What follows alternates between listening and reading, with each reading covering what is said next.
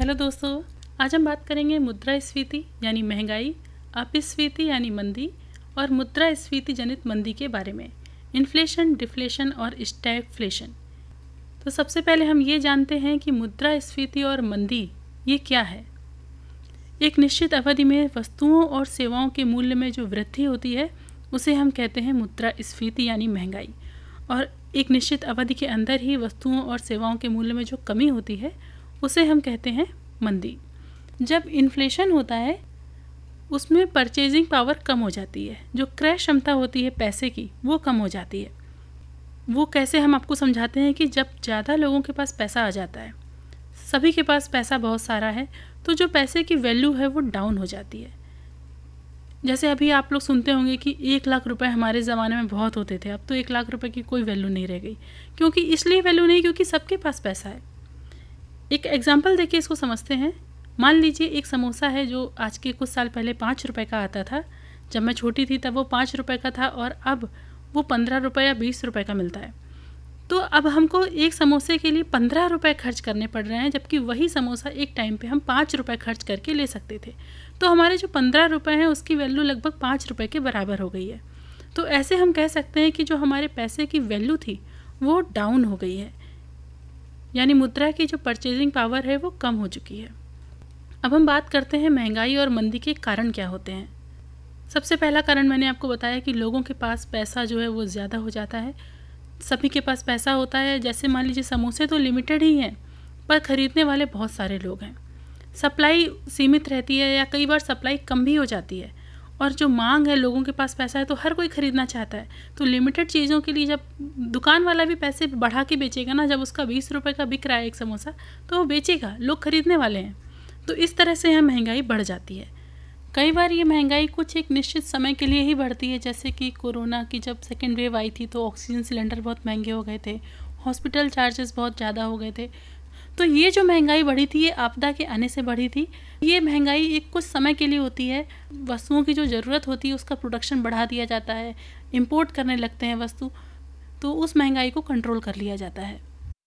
और जब इसके विपरीत मंदी का समय होता है, तब हम ये देखते हैं कि लोगों के पास पैसे की कमी हो जाती है। लोगों की जेब में पैसा नहीं होता है, वो सामान चीज़ें खरीदते नहीं हैं और उनकी वैल्यू जो है वो डाउन हो जाती है। उस वक्त क्या होता है कि बहुत सारे लोगों के पास, मान लीजिए टमाटर की खेती हो गई है, बहुत सारे टमाटर हो गए, लेकिन लोगों के पास रोज़गार नहीं है मंदी चल रही है, लोगों के पास पैसा नहीं है, वो कुछ भी खरीद नहीं रहे हैं, ना फ्रिज खरीद रहे हैं, ना टीवी खरीद रहे हैं, ना सामान खरीद रहे हैं, क्योंकि उनके पास पैसा ही नहीं है। तो ये जो स्थिति होती है, इसे हम कहते हैं मंदी। अब एक और टर्मोलॉजी आती है, जिसे हम कहते हैं मुद्रा स्फीति जनित मंदी, यानी स्टैगफ्लेशन स्टैग प्लस इन्फ्लेशन दो वर्ड से मिलकर बना है ये। स्टैग में क्या है? स्टैगनेंट हो जाती है हमारी ग्रोथ। जब हमारी ग्रोथ स्टैगनेंट हो जाती है और साथ में इन्फ्लेशन भी होता है तो ये एक बहुत ही दुविधापूर्ण स्थिति होती है। इस स्थिति में जो हमारी बेरोजगारी की दर है, वो बहुत बढ़ती जाती है और साथ ही साथ इन्फ्लेशन भी बहुत बढ़ता जाता है। और यहाँ पर अगर सरकार इन्फ्लेशन को कंट्रोल करने के लिए टैक्स में बढ़ोतरी करती है कि टैक्स बढ़ा दो तो कॉरपोरेट टैक्स ज़्यादा मिलने लगे, लोगों के ऊपर ज़्यादा कर लगा दो, ताकि लोगों के पास पैसा कम हो तो उससे लोग इन्वेस्ट करना बंद कर देते हैं। जब इन्वेस्टमेंट नहीं होता है तो अनएम्प्लॉयमेंट रेट और बढ़ जाती है। और जब सरकार ये सोचती है कि हम इन्वेस्टमेंट करें, निवेश करें, उद्योग लगाएँ, ताकि लोगों को रोज़गार मिले तो ये जब करने से जो इन्फ्लेशन है, वो हाई हो जाता है। तो ये एक काफ़ी दुविधापूर्ण स्थिति होती है, और इसे फिलिप्स कर्व द्वारा समझा जा सकता है। तो मैंने आपको बताया स्टैगफ्लेशन में अनएम्प्लॉयमेंट हो जाता है प्रोडक्शन लो हो जाती है और पैसे की वैल्यू डाउन हो जाती क्योंकि इन्फ्लेशन भी है और बेरोजगारी भी है।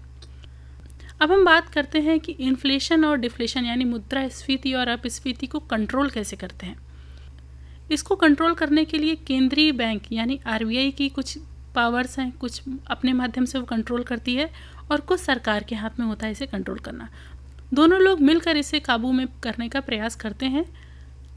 आरबीआई जिस पॉलिसी को अपनाती है, उसे कहते हैं मॉनिटरी पॉलिसी, यानी मौद्रिक नीति, और सरकार जिस पॉलिसी को अपनाती है, उसे हम कहते हैं फ़िज़िकल पॉलिसी, यानी राजकोषीय नीति। पहले हम ये देखते हैं कि मौद्रिक नीति क्या है। गवर्नमेंट ऑफ़ इंडिया ने आरबीआई से कहा है कि आपको जो इन्फ्लेशन रेट है, वो चार परसेंट के आसपास रखनी है। आप उसमें प्लस माइनस टू हो सकता है लाइक मैक्सिमम सिक्स हो सकती है और मिनिमम टू परसेंट हो सकता है। इससे ज़्यादा इन्फ्लेशन या इससे कम इन्फ्लेशन नहीं होना चाहिए। यहाँ पर हम आपको ये बताना चाहेंगे कि जो थोड़ी सी इन्फ्लेशन होती है ना, वो हमारे देश के विकास के लिए अच्छी होती है। हमारे अर्थव्यवस्था को इससे गति मिलती है। थोड़ा सा इन्फ्लेशन रहता है, लोगों के पास थोड़ा पैसा रहता है इन्वेस्टमेंट होती है, लोगों को रोज़गार भी मिलता है तो थोड़ा सा इन्फ्लेशन हमारे लिए अच्छा है। सरकार ने इसकी रेट तय कर रखी है कि चार परसेंट प्लस माइनस टू हो सकता है। अब आरबीआई इसे कैसे कंट्रोल करती है किन किन तरीक़ों से करती है, उसके बारे में हम बात करते हैं। इसमें सबसे पहले है बैंक रेट इसे बैंक दर भी बोलते हैं हिंदी में। बैंक दर वो दर है जिस पर आरबीआई बैंकों को लोन देता है।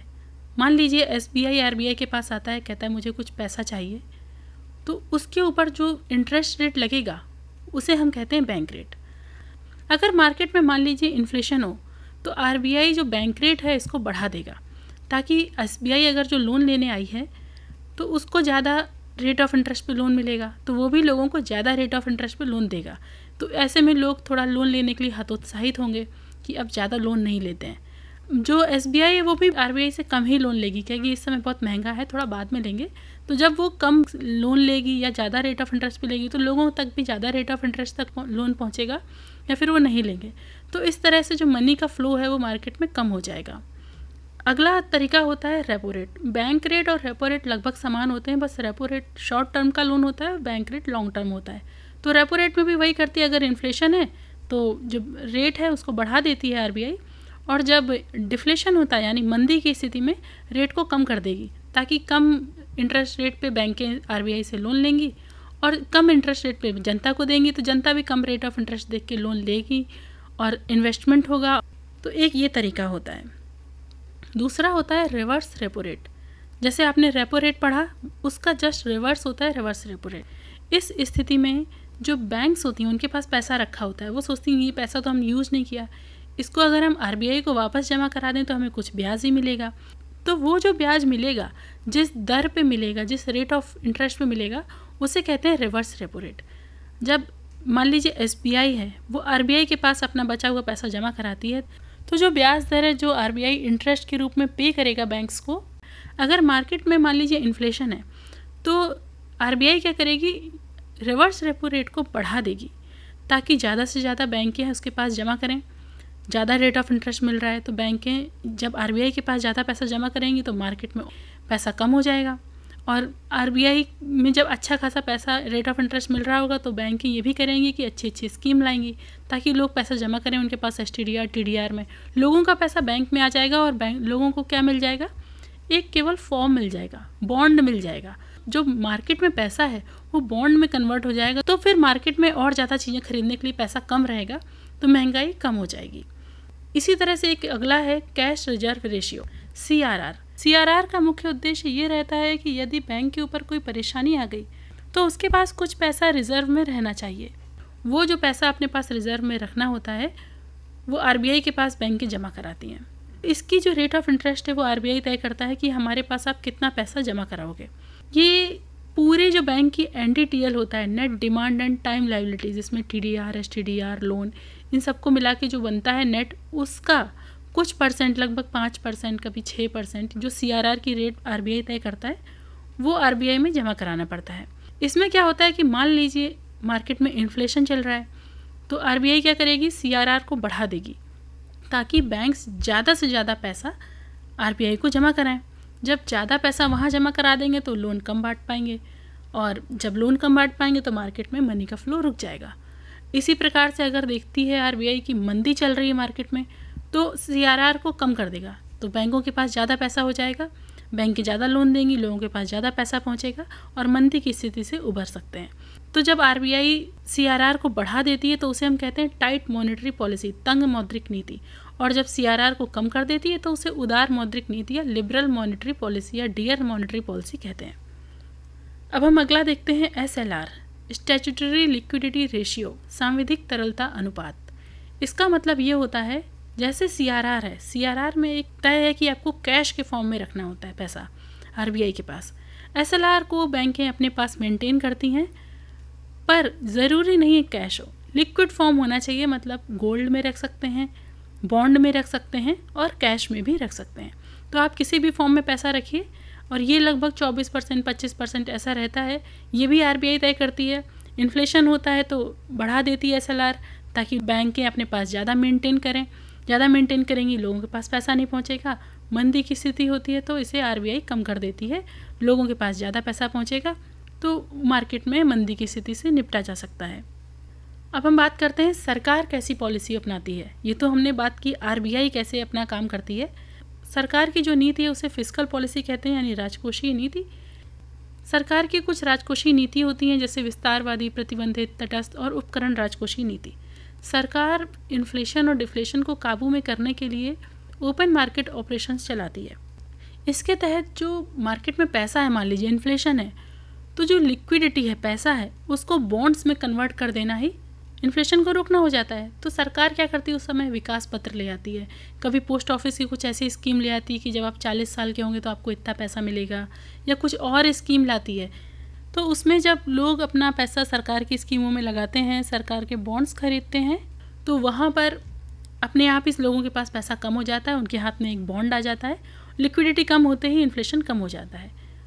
तो वहीं पर जब मंदी की स्थिति होती है, तब इन बॉन्ड्स को अगर जनता ने खरीद रखे हैं तो सरकार कहती है, आप हमें वापस कर दो, आप हमें बेच दो। सरकार जब इनको खरीदने लगती है और उसके बदले लोगों को कैश देने लगती है तो फिर मार्केट में कैश आ जाता है। तो ये एक तरीका चलता है जिसके तहत सरकार government bond masala bond, public borrowing करती है, गवर्नमेंट इन्वेस्टमेंट स्कीम्स लाती है, टैक्स स्कीम्स लाती है। टैक्स स्कीम्स में टैक्स जैसे मंदी चल रही होती है तो टैक्स को क्या करती है? बहुत कम कर देती है, ताकि लोगों को कम टैक्स देना पड़े तो इन्वेस्टमेंट ज़्यादा हो, रोज़गार मिले तो इस तरह के प्रयास किए जाते हैं। सरकार कई बार इन्वेस्टमेंट भी करती है, कई जब ऐसी कोई स्थिति होती है कि जब मार्केट में पैसा नहीं है तो सरकार खुद से पैसा लगाती है, ताकि इन्वेस्टमेंट हो, लोगों को रोज़गार मिल सके, लोगों के पास पैसा पहुँच सके। तो सरकार इस तरह के कई प्रयास करती है और कई बार तो इस तरह की मुद्रास्फीति या मंदी होती है। कभी कभार ऐसे हमारे अंतर्राष्ट्रीय कारणों पर भी ये निर्भर करती है कि मान लीजिए कुछ युद्ध हो गया या कोई ऐसी स्थिति आ गई कि पेट्रोल, डीजल के दाम बहुत बढ़ गए, जो हमारी अर्थव्यवस्था है वो पेट्रोल, डीजल के दाम पे बहुत निर्भर है। अगर वो महँगा हो जाता है तो हमारा ढुलाई चार्ज बढ़ जाता है। जब सामान का ढुलाई बढ़ता है तो सामान अपने आप महँगा हो जाता है। तो कभी कभार ऐसी भी स्थिति आती है जो अंतर्राष्ट्रीय कारणों पर निर्भर करती है कि क्यों महँगाई है या उनसे कैसे निपटा जाए। तो ऐसे में सरकार एक्सपोर्ट पर बैन लगा देती है। मान लीजिए कि हमारे देश में खेती ख़राब हो गई, बहुत अच्छी तरह से दलहन तिलहन उत्पादित नहीं हुआ है। अब हम उनका निर्यात भी करते हैं। अब देश में ही उसकी कमी पड़ गई है। तो सरकार क्या करती कि उन चीज़ों के निर्यात पर रोक लगा देती? वो प्रयास करती कि पहले जो देश में लोग हैं, उनको पर्याप्त रूप से मिल पाए चीज़ें, इसके बाद ही उनका एक्सपोर्ट हो। तो यहाँ पर ये बात हम कहना चाहेंगे कि जो आरबीआई का मुख्य उद्देश्य होता है, वो इन्फ्लेशन डिफ्लेशन वगैरह को कंट्रोल करना होता है। पर भारत सरकार का मुख्य उद्देश्य महँगाई या मंदी को कंट्रोल करना ना होके, मुख्य उद्देश्य होता है कैसे अर्थव्यवस्था को मज़बूत बनाए, अर्थव्यवस्था को विकास दिया जाए। तो इस प्रकार से कुछ तरीके होते हैं जिनसे आरबीआई सरकार दोनों ही अपने सामूहिक प्रयास से अर्थव्यवस्था को बैलेंस बनाते हैं, उसको रन करते हैं। तो दोस्तों, उम्मीद करते हैं कि आप इन्फ्लेशन डिफ्लेशन और स्टैगफ्लेशन को अच्छी तरह से समझ गए होंगे। Thank you